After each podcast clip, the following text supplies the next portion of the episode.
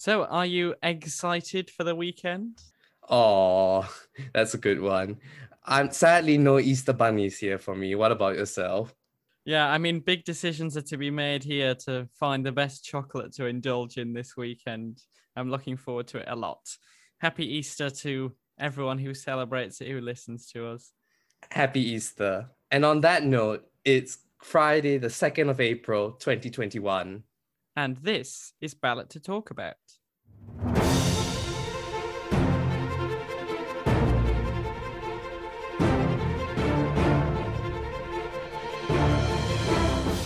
Hello, and welcome to Ballot to Talk About.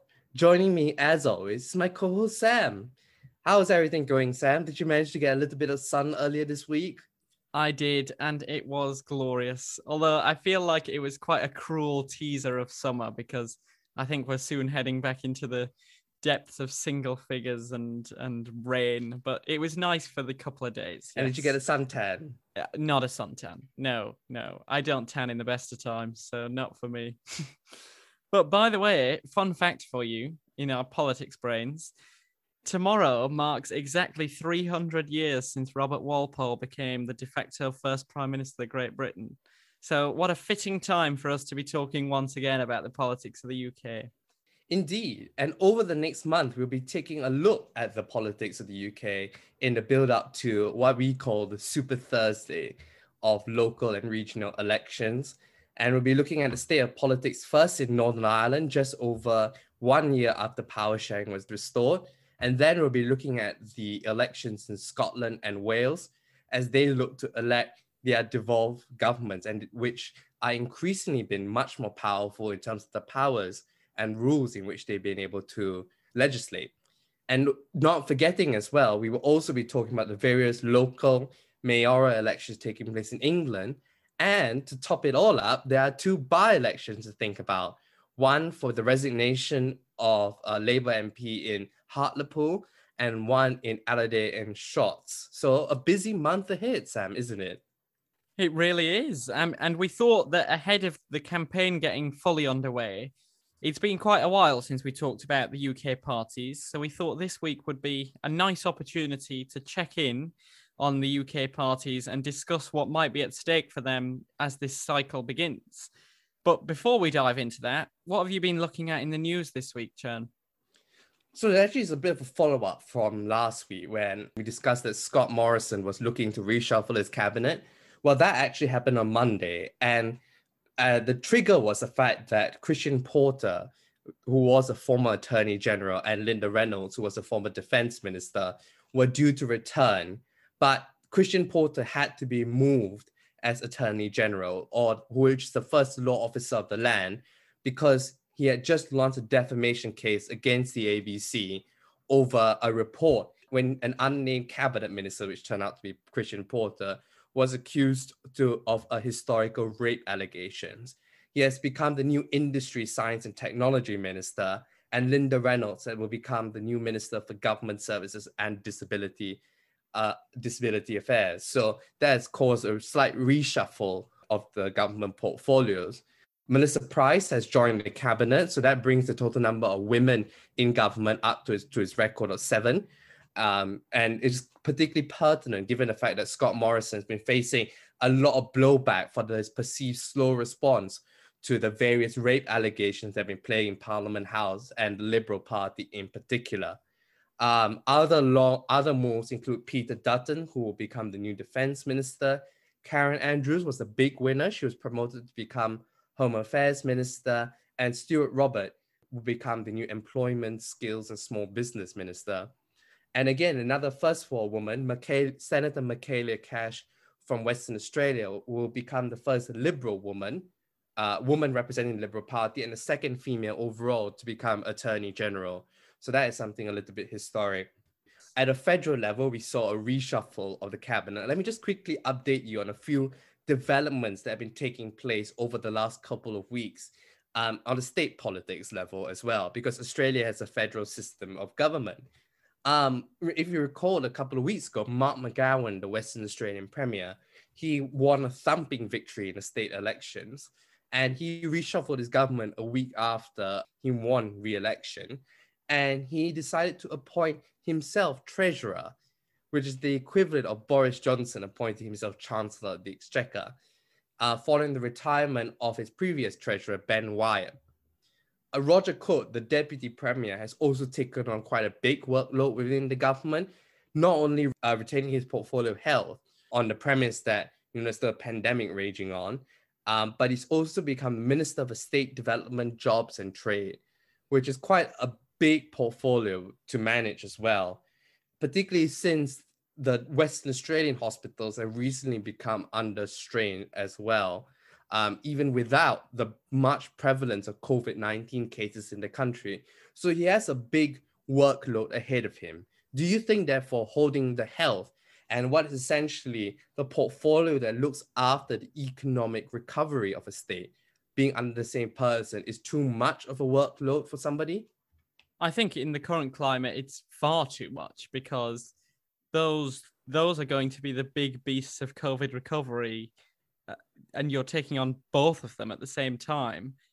But I think it's also interesting because in COVID, there's an inherent conflict between these two things, at least on a policy level, because you're often making concessions for the economy to benefit health or vice versa.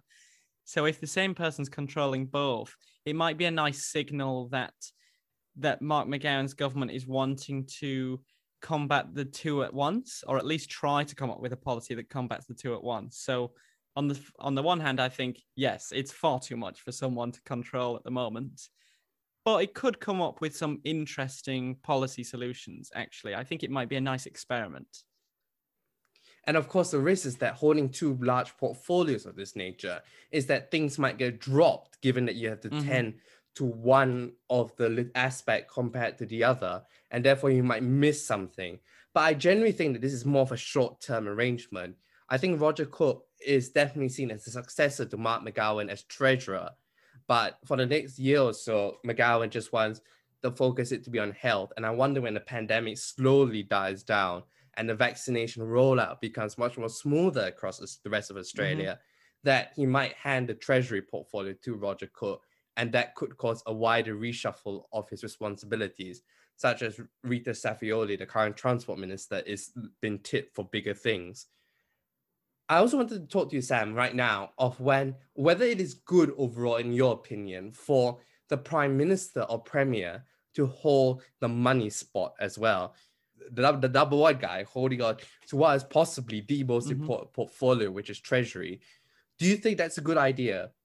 So it's interesting we're talking about this today because, as I said at the top of the show, tomorrow marks 300 years since Robert Walpole became prime minister. Now, what's interesting about that is in the early days of the office of Prime Minister in the UK, they were the First Lord of the Treasury. They were simultaneously de facto leader of the government as well as controlling the Treasury because they were seen as the, the, the main things because those who have the power of the purse control the government, basically. So I think it's interesting that those two roles being merged seems to go back to quite a traditional form of government where the person leading the government would also control the checkbook, so to say. But I do think at the moment that ends up being quite difficult because the Treasury, in every situation, whether it's state politics or national politics, is vitally important and plays probably the largest role in the government, bar the person who actually leads it. And when you're controlling both of those things, do you have too much of a monopoly of power? I'm not sure. Um, but as I said, it was definitely traditionally the way things went. I think that's really interesting and a very good point you raised there. It's something which I think has often been slightly forgotten, really. So that I think that's a really mm-hmm. good point. I think as well, one needs to remember is that traditionally as well, having the premier hold the treasury portfolio, the premier is a neutral arbitrator as well you know he can't he mm-hmm. um it is relatively okay if it's like the treasurer and the education minister holding the same being the same person he might have a very high temptation to spend in the education portfolio because it might politically benefit him mm-hmm. at least the premier himself is a neutral arbitrator in that sense that you know he has to balance competing priorities between the various ministers that one spending in housing compared to you know increased spending housing but also the health ministry might need more spending as well. And the premier is still able to make that balance, which is crucial, isn't it?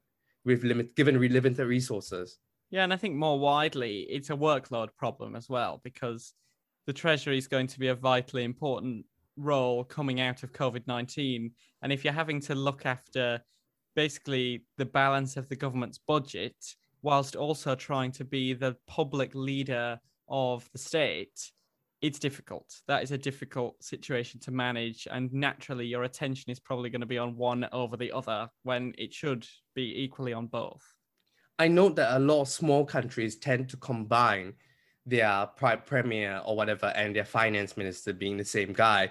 If you look at Australia, both in the both capital territories, the Northern Territory, Australian Capital Territory and the Northern Territory, uh, both Chief Minister Andrew Barr, the ACT, and Michael Gunner, of the Northern Territory, both also are treasurers of their own state. Interesting. But the biggest states, such as Queensland, New South Wales, Victoria, and South Australia, they both have different people as premier and treasurer. So maybe it's a function that maybe being a smaller state, it could be easier to for the premier and to be the treasurer as well. But once the state becomes too big, it the workload is just way too intense, and you need a separate person to keep their eye on the treasury. That could be something as well. Mm-hmm.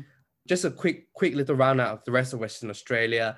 Um, other notable first changes include the fact that first timer Amber Jade Sanderson will become the Western Australia's first Minister for Climate Action, which could be possibly symbolic given the fact that this is Australia's resource dependent state and you know and could signal further policy moves in that direction.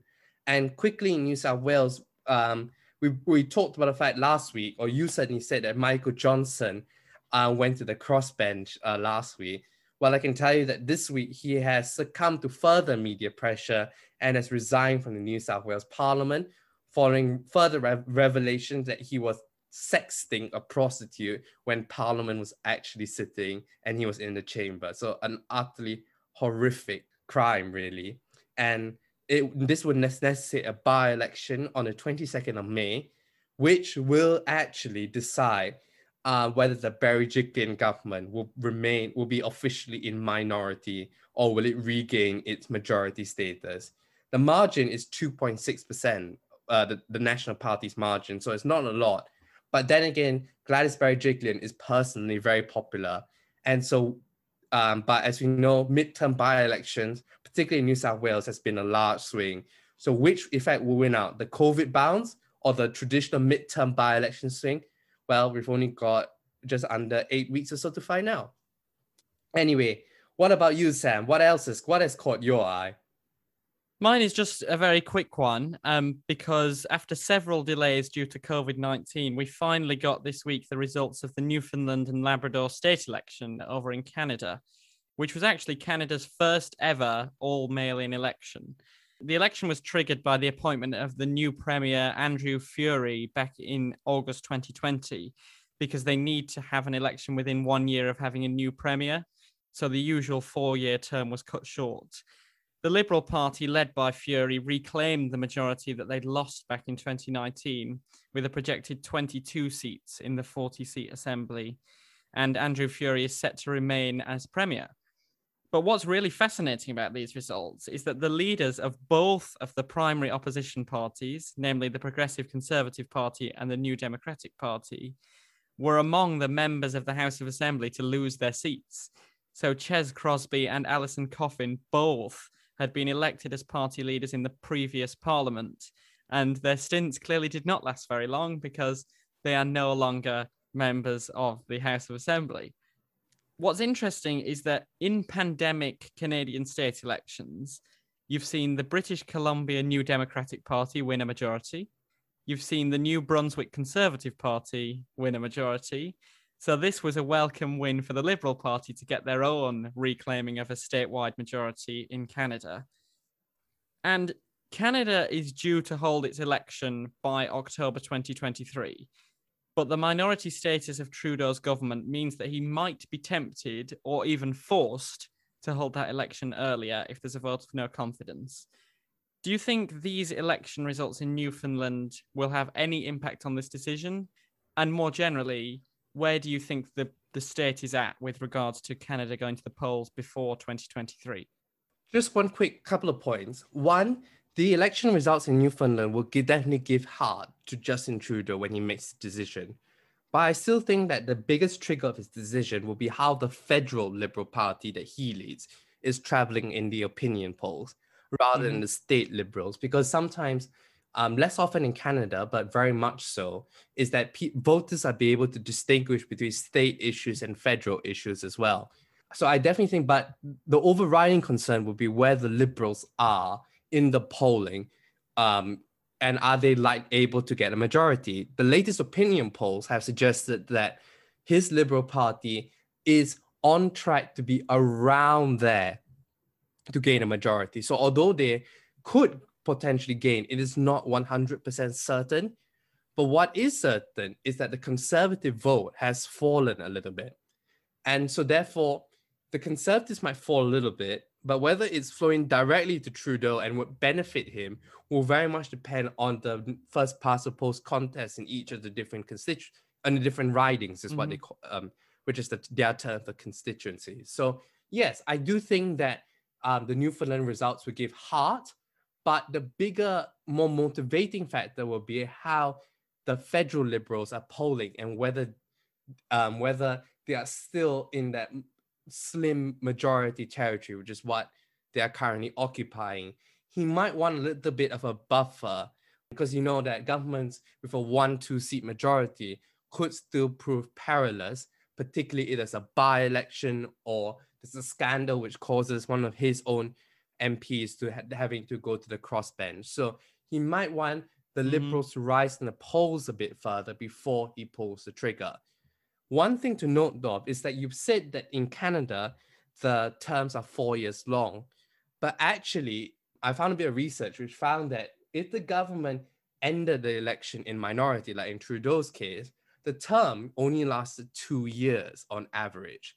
So actually, minority governments in Canada only last two years compared to the majority governments, which tended to last full term to four. The last election was in 2019. So it means that if you go according to history, we could see an election late in the year. I'm personally quite convinced there could be one. What do you think, Sam?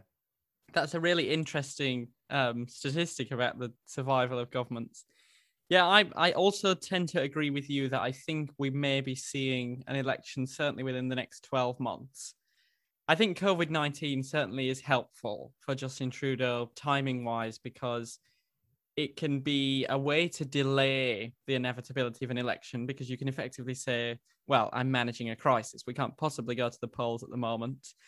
And then also, if he times the election well, it might come at the back end of the, the like exit from the pandemic and the opinion poll boost because you're reopening the economy. So I think I can see a situation in which it looks quite politically convenient for Justin Trudeau to call an election at the back end of this year and it certainly seems to see, look like from Canadian news sources that that's certainly something that people in Canada seem to be expecting.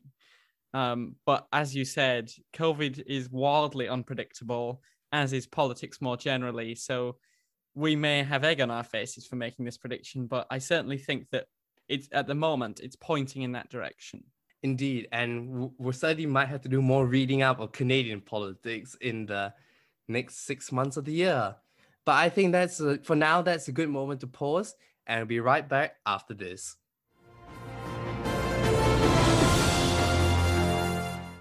So, welcome back.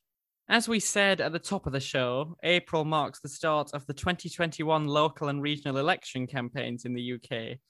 And over the next month, we'll be taking a look at these elections in closer detail and more widely at the state of politics around the UK. COVID 19 may be dominating the headlines and preventing a conventional campaign, but these elections do still matter for party momentum and control of local politics, and particularly in the devolved governments, the control of regional parliaments.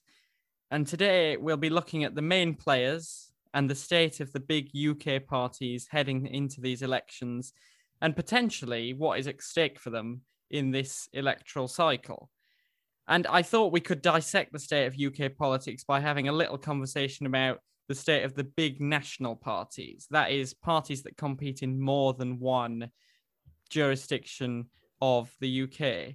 We'll be talking about the regional parties like the Scottish National Party and Plaid Cymru when we do our preview for those elections. So today we'll be just talking about the big national parties. So I wanted to start, Churn, with a bit of a broad question, which is if you had to sum up the state of the party system in the UK in this moment, how would you describe it? Who's up? Who's down? Who's nowhere? I think we it depends on what basis you're saying who's up or who's down. Are we saying since the last election or when the last time we did the preview around the start of the end of this year, last year and the start of this year? Definitely, if you look at since the election, Labour is up. Um, they were polling in the 30s. They got 31% in the general election in 2019, but they're currently on 36%. But nevertheless, over the last four months or so, they have regressed backwards.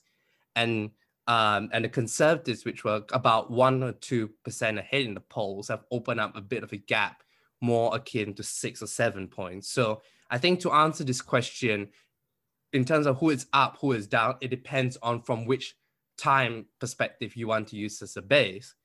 But who is nowhere to be seen? Well, the Lib Dems have slowly but I've firmly remained in that category since the election and since December. Same for the Reform Party as well, I could argue. But the Greens is really interesting because I think the Greens could be seen as nowhere to be seen. It could also be seen on the way up. It's a bit hard to tell. What do you think, Sam? Is that a good analysis of where the big parties are potentially in place? Yeah, I think that's a nice summary of what's going on. And I think as we dive into these parties throughout this episode, I think we'll be coming to these same sort of conclusions because it's certainly a very interesting time to look at UK parties because to to one extent COVID has frozen the party system and to another extent it's livened it up. So I think we'll be talking about that um, throughout this episode. But I, I, why don't we get straight in with the Conservative Party, the governing Conservative Party? So the last time we talked about Boris Johnson's Conservative Party was back in early December. And since then, it would seem that Boris Johnson's COVID fortunes, at least to some extent, seem to be changing because of the success of the vaccine rollout. And the reshuffle that we previously presumed was imminent is now not expected to take place until at least after these this election cycle. So, how would we describe Boris Johnson's performance as leader of the Conservative Party right now in the first half of this year? Certainly, compared to most of 2020, it's been a lot better. But the caveat is that we were starting from quite a low base if you compare it to last year. I think the government has gotten a better messaging tool and certainly less seems less chaotic is is how I would feel it. And I think the very fact that it's seen as less chaotic and you know more calm and more adult like has reassured a lot of Britons who maybe in the last year were disillusioned with the conservatives, but not necessarily um, but were willing to give them a second chance. Because I think what helped Boris mm-hmm. Johnson case is that British people knew that there were a lot of people on the play. They had a trade deal to sort out that was still very much up in the air for most of 2020. They, and then COVID, which you know no one had seen or could forecast, also hit the UK particularly hard. So I think Boris Johnson might have gotten the benefit of the doubt, certainly because people knew that the workload of that he faced was particularly high. And we've definitely seen since the start of the year when the government had less on its plate, where there's still lingering issues related to the Brexit trade deal that you know is performed a lot better in terms of communicating, in terms of it being seen less chaotic. So I think that's what has contributed to the better fortunes of this government. And more broadly, what do you think the Conservative Party are hoping for in this electoral cycle? I noticed that in recent days, they've been trying to temper down expectations about how well they are potentially to perform because their argument is that if you look at suddenly when these last elections were contested in 2017, um, those was at the height of Theresa May's popularity just before the election in June 2017. So the Conservatives have actually quite a lot of seats they could potentially lose and are defending quite a lot. And so I think they're trying to be trying to temper expectations. I know we'll be talking more about the various party performances mm-hmm. in the preview, but the expectation is that they're not going to do well in the London mayoral elections. I think maintaining second place in Scotland could be seen as a very good thing, as seen as a primary unionist party in that aspect as well. And in Wales, I think the Conservatives are probably the most bullish about their performance there, particularly given the fact that they made a lot of inroads in Wales in the 2019 election. It's interesting that a government that's seemingly riding, well, reasonably high in opinion polls, considering the party's now been in power for 11 years and is still polling consistently in first place. So when you're going into a cycle that traditionally opposition parties would perform better in anyway, it's very difficult to set expectations. And COVID 19 is adding an even bigger spanner into the works of, well, are people going to use this as an exercise of voicing their opinion on the government's managing of the crisis? We, we just don't know. I think there's a lot of unpredictability about this, especially considering the lack of campaign. I think what's particularly key as well now is that, you know, in the past, over the last year, there was a number which people could associate with the government's performance. In other words, the number of deaths, in which was a particular one that people looked at every single day. And it could be a baroque, and that could change uh, the feelings towards how people feel towards the government.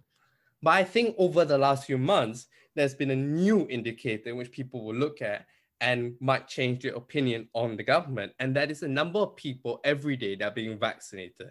And because people are looking out and for so long have been looking out for that number, it has changed their opinion on the government because of their supreme success on this issue.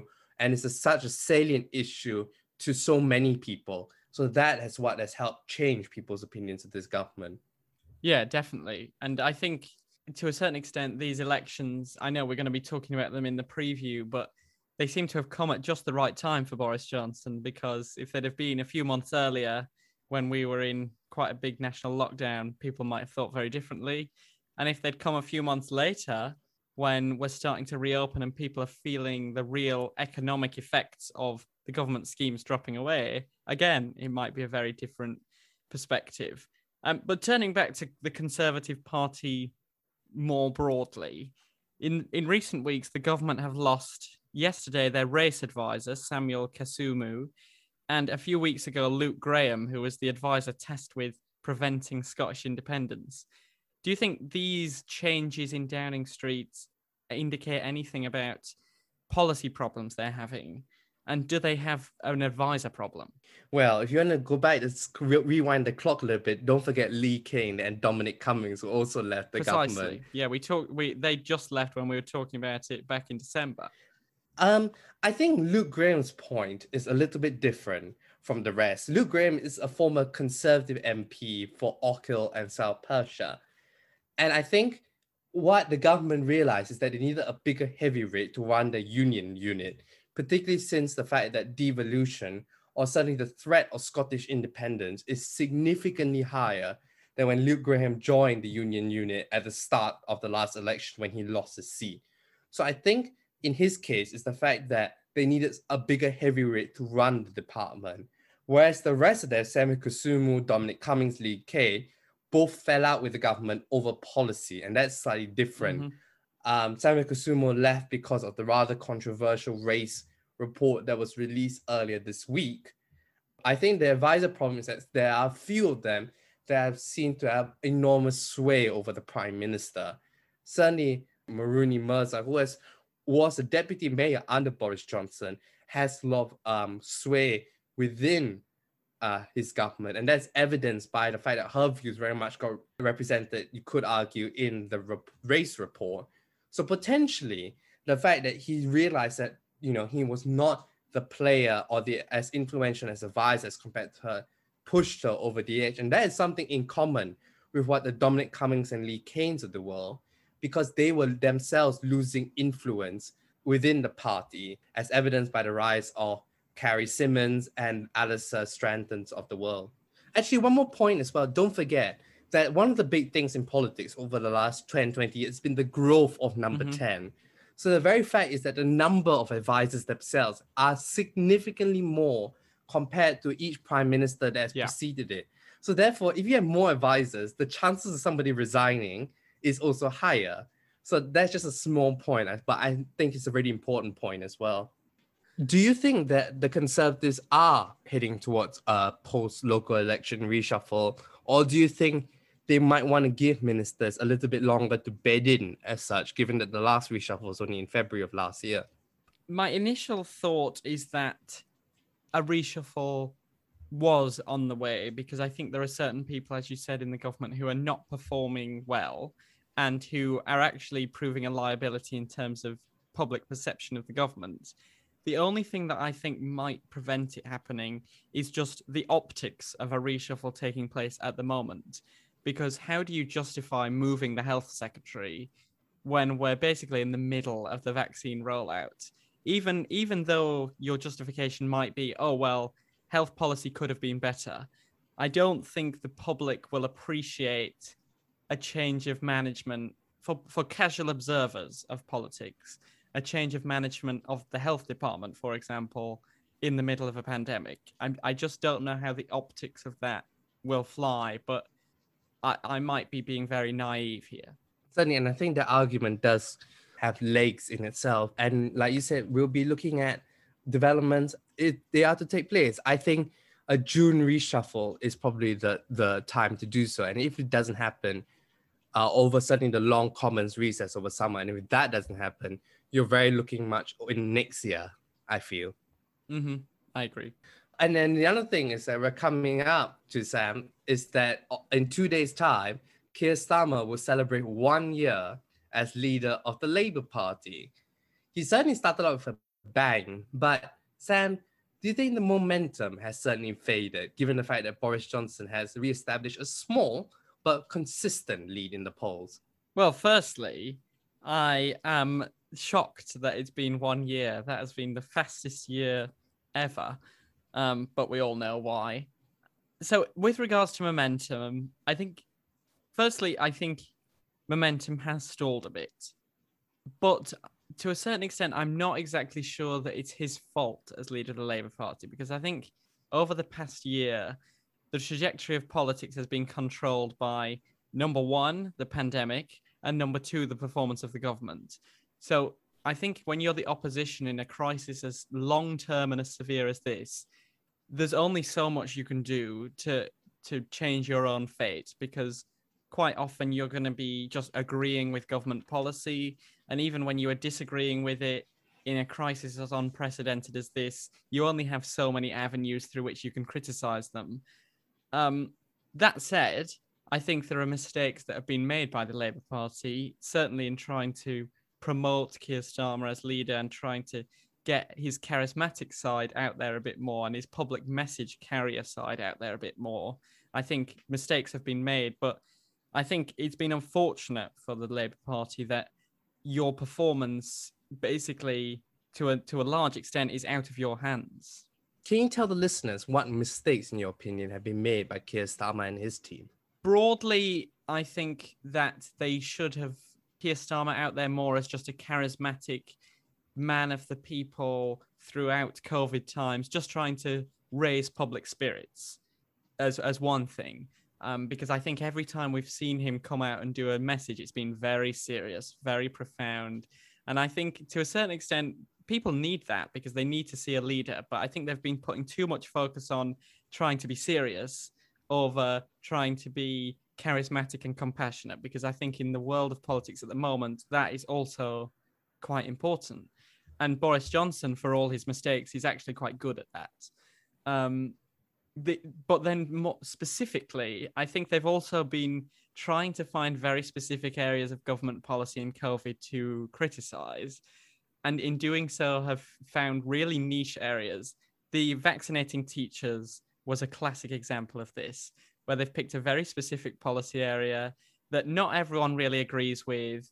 In the grand scheme of things, is actually quite hard to implement anyway and the government have been able to just bat it away like an annoying little fly. And so, when you're trying to choose your government in waiting, and when there is appetite for criticism of government policy, when you're picking very specific things like that, people don't really get on board with it.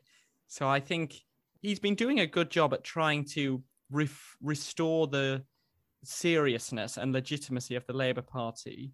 And he deserves a lot of credit for doing that because it was a long way to come. We had double digit leads for the Conservative Party in polls throughout the early state of 2020, and now it's down to mid to single digits, sometimes low single digits. So he deserves credit for that.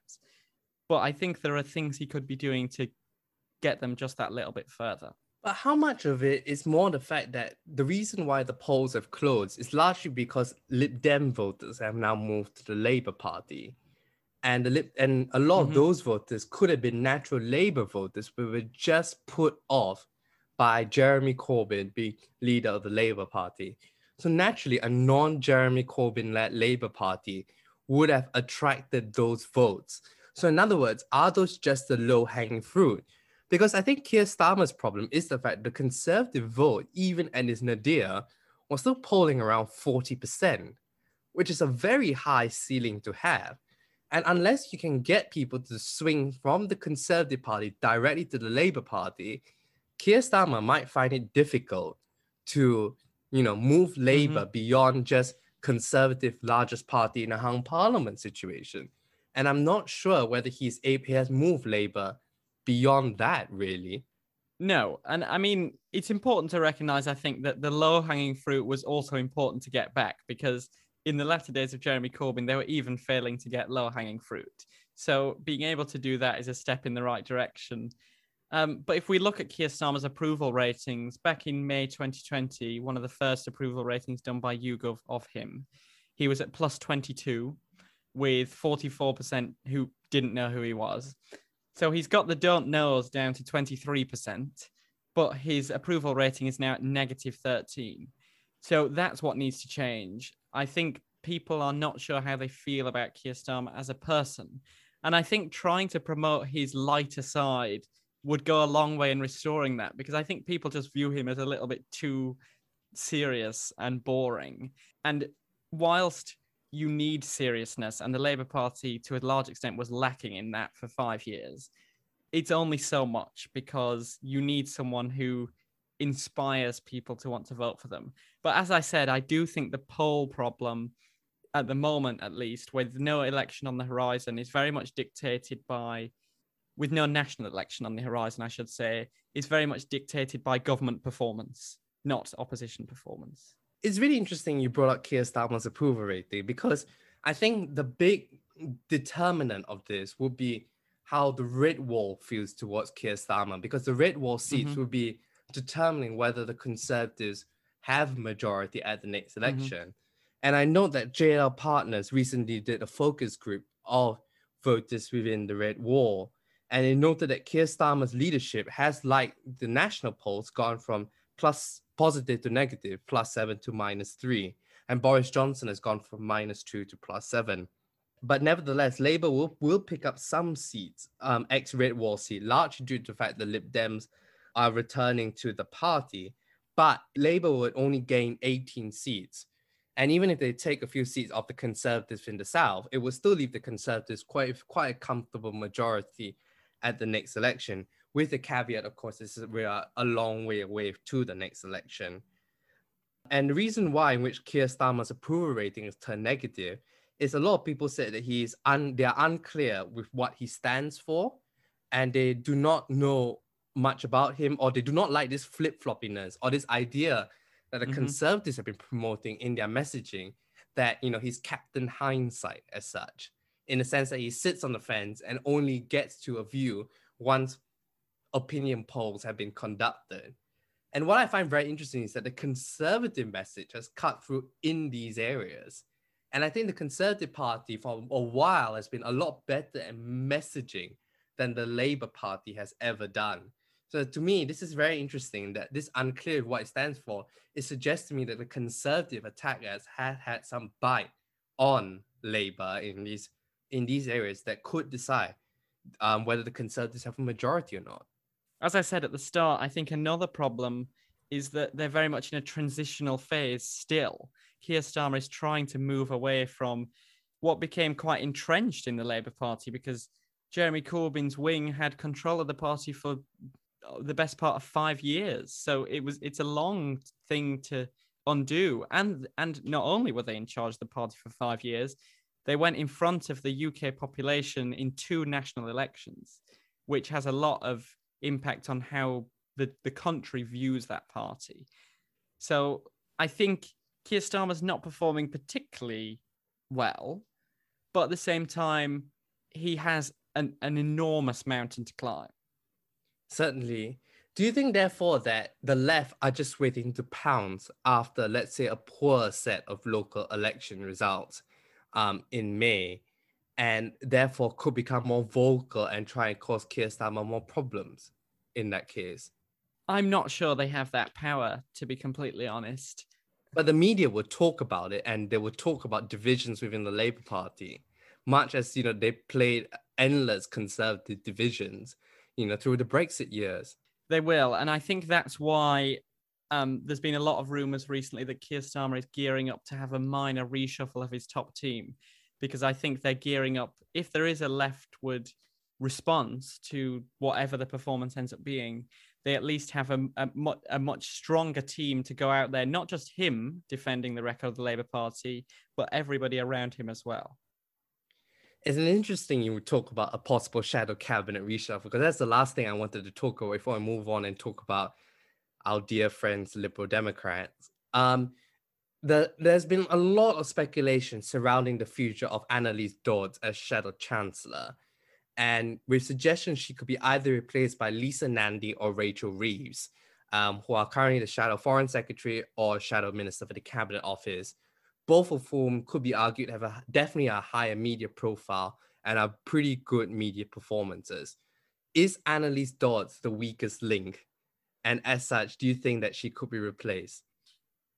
I think she is the weakest link in terms of media performance, which in the COVID 19 pandemic is vital because if you're not being able to stand up in the Commons and criticizing government policy at every turn and you're just having to go along with it you need someone to con- who can communicate well what the labor party's position on these things are. It's interesting you brought up those names as replacements because i've actually been seeing rumors of Keir Starmer approaching figures like Yvette Cooper and Hilary Benn to come back into the shadow cabinet because he thinks it's now time where they might accept that sort of profile. I'm, I'm not convinced that Yvette Cooper will move across, but I think Hilary Benn could be convinced. And I think getting communicators like that could serve Keir Starmer quite well. I could see a scenario where he could replace Lisa Nandy as Shadow Foreign Secretary, suddenly a position he has had experience in as mm-hmm. Jeremy Corbyn Shadow Foreign Secretary and Indeed. Brexit Select Committee Chair would be, you know, that's dealing with Europe um, yeah. U- relations with Europe. And Lisa Nandy could therefore be free to take over a shadow chancellor position. It would mean Anneliese Dodds, I suspect, will more likely be shunted to another portfolio, but it would be portrayed in the media as demotion because uh, after shadow chancellor, you know, that anything else is largely seen as demotion in that sense. So potentially, I, I could see that happening. Yvette Cooper is interesting. I actually think that would she really want to be chair of the Home Affairs Select Committee? Give up that gig to return to Shadow Cabinet? You're not. You don't seem particularly convinced. I'm not convinced. Um, because I think if she were to move across to back into the sort of upper echelons of party management rather than um, commons management, it would probably either to be shadow chancellor, which is is potentially what's going to happen. I doubt it, or leader, so I think she will probably stay where she is for now, unless Keir Starmer makes a very attractive offer to her. Well, we should certainly see. It would be really interesting for her to go up against Priti Patel as Shadow Home Secretary. Quick question. A, do you think Anneliese Dodds will be replaced and who will be a replacement? I think Anneliese Dodds will be replaced. I don't know how soon. Um, and I think the most likely name for me is Rachel Reeves. Interesting. And now on to the notion of third party, our and sometimes forgotten Liberal Democrats, isn't it, Sam? It is, yes. So the Liberal Democrats, currently led by Sir Ed Davey, have been in a difficult position for quite a number of years. And particularly at the moment, in a post Brexit world, it's very difficult to figure out what their contribution to the British party system is, other than being the centrist, slightly left leaning option for people who live in the southeast and southwest who don't want to vote conservative. What we have seen recently, actually, is interesting liberal takes on COVID policies. For example, the Liberal Democrats were straight out of the gates opposing vaccine certification for reopening of venues in the UK, which is interesting that they're less looking like the obvious left leaning party and are now looking more like people who are promoting civil liberties, which is what the Liberal Democrats traditionally were representing anyway. So, first question for you, Churn, before we move on a bit is in the post Brexit world, can the Liberal Democrats get traction again? And if so, what on? It's very interesting that they are much more, they are actually being liberal and libertarian on COVID policy. Because don't forget, Sir Ed Davey was um, often associated with the Orange Book wing of the Liberal Democrats, which is a little bit more center center right rather than center center left, like uh, Charles Kennedy as such. And I think this could potentially appeal to voters in the southeast who potentially, you know, are slightly concerned more about the economy. So I do think there is some method to their slight interesting takes on very liberal policy uh, areas here. But mm-hmm. Nevertheless, this seems to be very much a throwing your weight around and hoping something sticks approach to the Liberal Democrats. And I'm not sure opposing COVID vaccinations will be the one to gain traction again. Um, sorry, opposing COVID passports, not opposing COVID vaccines. But it certainly doesn't seem to have the same weight as opposing the Iraq war did, certainly in terms of the saliency that had compared to opposing a COVID passport at this stage, I would argue. But yeah, it does seem a throw your weight around, hope something sticks approach. So that suggests to me a little bit of a struggle for irrelevance, in my opinion. Yeah, and it's interesting because local elections have traditionally been quite a good time for the Liberal Democrats because they tend to perform quite well on local council levels. Even where I'm from in York, the Liberal Democrats currently lead the council, and they're nowhere near that when it comes to the Westminster seats. So it's interesting that they have quite local roots. But maybe with the lack of a ground campaign this time, they're left at some sort of a disadvantage relative to their performance back in 2017 because they don't have the party infrastructure and the national media profile that the Labour and the Conservatives have. But it'll be certainly interesting to watch. I think that's particularly key as well because we saw why a lot of the SNP surge in Scotland was because Nicola Sturgeon's daily briefings mm-hmm. and the confidence that it gave people. And certainly if you can't campaign on the ground, it means you have to take to the airways and social media to compensate, really. And with the media focusing so much on what the government is doing in terms of COVID, largely not due to the significance of their announcements, it makes the third parties like the Lib Dems particularly difficult to break through. So your avenues are very much more limited to social media, where potentially you're just living in the echo chamber of your own mm-hmm. supporters mm-hmm. rather than reaching out to that. I know, for example, the UK has some rules potentially allowing party political advertising closer to election time. But the reality is, how many people are going to sit through a minute long, two minute long party ad? You know, yeah, and more importantly, how many people are watching live television? That's very true as well. So it is it's going to be challenging for the Lib Dems, but they have sometimes outperformed people's expectations at local elections. As you said, you know, in York, they are doing very well and potentially that localism flavor could still carry through. But I acknowledge it will be difficult. But you know, a lot of it, particularly maybe as an incumbent, they could be difficult to dislodge. But gaining new ground could prove very difficult. So moving on to the other smaller parties to round it off. Indeed. And one of those from Labour's headaches is the fact that the Greens have seen a slight increase in their poll rating, certainly since the election. Do you think, therefore, you agree with this theory that I have that the reason the Greens are rising is that in 2019, a lot of the left wing voters who might have voted Green voted Labour because of Jeremy Corbyn. And because he's not leading, a small fraction of them has gone to the Greens as such. Or is it more of a theory of the fact that you know the environment is becoming increasingly important in the run up to COP26 and environmentalism is obviously you know if you care a lot about the environment the Greens is the political party to go to? Or is it a combination of both factors, in your opinion, fueling the rise of the Greens? I think it's a combination of both factors. I think there's also a lingering um, Brexit effect going on here because the Greens were very um, famously pro second referendum going into the last election and were left wing, so they became quite a popular option. And I think environmentalism is certainly a factor here as well. But it's also important to to qualify what we call the rise of the Greens. Uh, they're another party actually who tend to do reasonably well in local elections. So it'll be interesting to watch. And when we preview the England local elections, when we talk about the Greens a bit differently. But for as long as I can remember in opinion polls since the great fragmentation of 2015 in the break build up to that election, the Greens have been polling around four, five percent. They have a ceiling of maybe six occasionally. So it's not this gradual rise going on over a number of years. The 5% floor is where they have been really for the last six years in UK politics with flare ups and losses as people um, solidify around the main two parties. So, whilst I do think there has been a growth in support for environmentalism that has potentially translated into a minor boost for the Greens' profile, I think their actual performance has not changed too significantly at all.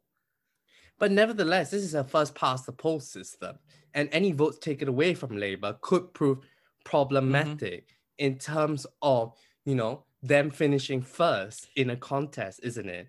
And fracturing the vote is one of the worst things that happen to a big party, isn't it? And do you think at this stage is that, you know, will they suffer a classic squeeze as the campaign, short sort of campaign goes on? Where a bit like you know we saw the the consolidation of the vote from the moment the 2019 election campaign was announced to when the results actually took place in mm-hmm. December. There was consolidation between behind the Conservatives and to a lesser extent the Labour Party. Do you think in the lead up to Super Thursday there could be that same consolidation which could harm the Greens as such? I think so because I think a bit like we talked about with the Lib Dems, they're a very locally orientated party. So if they can't get out on the ground and launch their campaign, I think that a big part of their performance in local elections is being able to be visible and convince people to vote green. And in COVID 19, it's really hard to do that. So I think it might be. We talked about the elections coming at the right time for the Conservatives I think they're coming at the wrong time for small parties like the Greens, who without COVID might be gaining a bit of traction at the moment. Interesting. And the other small party like quickly talk about is the Reform Party, which was previously led by Nigel Farage, but will now be led by Richard Tice, who was the chairman of the party. Now, the last time Nigel Farage left the leadership of his party didn't prove too successful for the UKIP, United Kingdom Independence Party, which has virtually disappeared since then. Um, so therefore, will history repeat itself this time round with Reform Party, in your opinion? I think so. I think so, and I, I for two reasons. One, I think a party without Nigel Farage has a certain ceiling to it, and I think Richard Tice comes across a lot more mainstream and political than Nigel Farage does. So I don't think you get the same sort of populist buzz around a figure like Richard Tice. Secondly, I think Brexit was such a powerful issue for what previously was known as the Brexit Party and is now the Reform Party. And without it, it's very difficult to figure out what their what their actual policy is. Because I think in the UK, there's broad consensus on COVID, not to a point where you can say everybody agrees, but there's also I don't think there's much to capitalize on with regards to being anti the COVID response or anti lockdown measures at all. So I think it's difficult for them policy wise as well as leadership wise. Interesting. And the final thing about uh, the Reform Party is that we saw in 2017, the moment UKIP was uh, very much weighing Peel, we saw particularly in the north that voters disproportionately went back to the party in which it largely took votes from, which in 2015 was the Labour Party.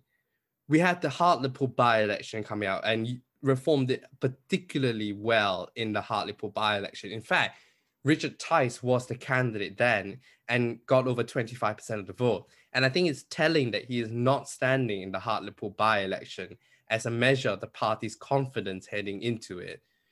Do you think, therefore, that a lot of the Reform Party's vote will go, like in 2017, go back to their more natural home of the Labour Party? Or will the Conservatives, given the fact they actually got Brexit done, as their 2019 slogan said they would, meant that these voters would go to the Conservative Party, thus making the Hartlepool by election much more interesting? I think the Hartlepool by election is going to be fascinating because it was one that Labour did hang on to, but there's been one opinion poll conducted of it where Labour had a three point lead. So I think this is going to be a real indication of whether the red wall is going to come back to the Labour Party anytime soon. And I don't think Reform UK will play a large role in that question at all because they're polling at max 2% at the moment.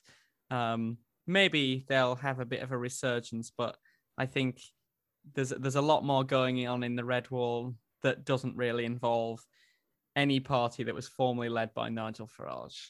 I think the Reform Party had a base somewhat in the past, whereby a lot of Labour voters who were disillusioned with Labour but just couldn't stand putting the X on the Conservative box when to vote Reform Party. Do you think that that still exists, that stigma still exists, and that could be a potential base of support for the Reform Party? Potentially, potentially. But I think they don't necessarily have the infrastructure or profile to capitalize on that, is my concern for them. And suddenly, this is a personality based party rather than a policy driven party. It is. And I don't think Richard Tice is the same personality as Nigel Farage was, and that will be the Reform UK's downfall, I think. Anyway, we've long predicted the fall of these parties, so uh, you're next on the line on that one, Sam. Lastly, I think on a final question, let's talk big picture again as a final question to you, Sam. Is who do you think has the most to lose or gain in this election cycle that's happening in about a month's time? I think absolutely the Labour Party has the most to lose because these elections last took place at one of their lowest ebbs. And if they can't gain on it, that would be catastrophic for Keir Starmer's Labour Party. And it's a perfect opportunity to build his profile. The Lib Dems have nothing left to lose, and nor does the Greens really. So anything's a gain here. Um, I don't think the Conservatives necessarily have much to gain or lose, to be honest because either way they can spin it well. But for sure, the Labour Party is going to be the biggest party to watch in this cycle, I think. And I think what's particularly pertinent for the Labour Party is that the path to majority government lies through Scotland. And if they can't show any pulse of life in Scotland, I think that could be particularly problematic for Keir Starmer's chances. And it looks like in Wales, mm-hmm. that its time factor, having been in power since 1999, is fast catching up on them. And Therefore, losing more ground in Wales could potentially be a very bad thing for Labour. But the, you know, there's a lot more to talk about. We've just barely scratched the surface of British politics, and we will be diving in the next few podcasts um, about various ongoing campaigns happening in various parts of the UK. And we will obviously bring you the fallout of the results when they happen as well. So buckle up and join us for the wow, wow, wide ahead on the way to Super Thursday. But that is it for the latest episode about it to talk about. Join us again next week when we'll be talking about the politics of Northern Ireland, the one area of the UK actually not going to the polls in a month's time. And as always, we'll bring you up to date on the world of politics and elections from around the world. You can follow us on Twitter, Instagram, and Facebook at, at ballot underscore talk and leave us a rating or review or simply tell your friends about us. My name is Chen Han, and until next time, we will speak to you soon.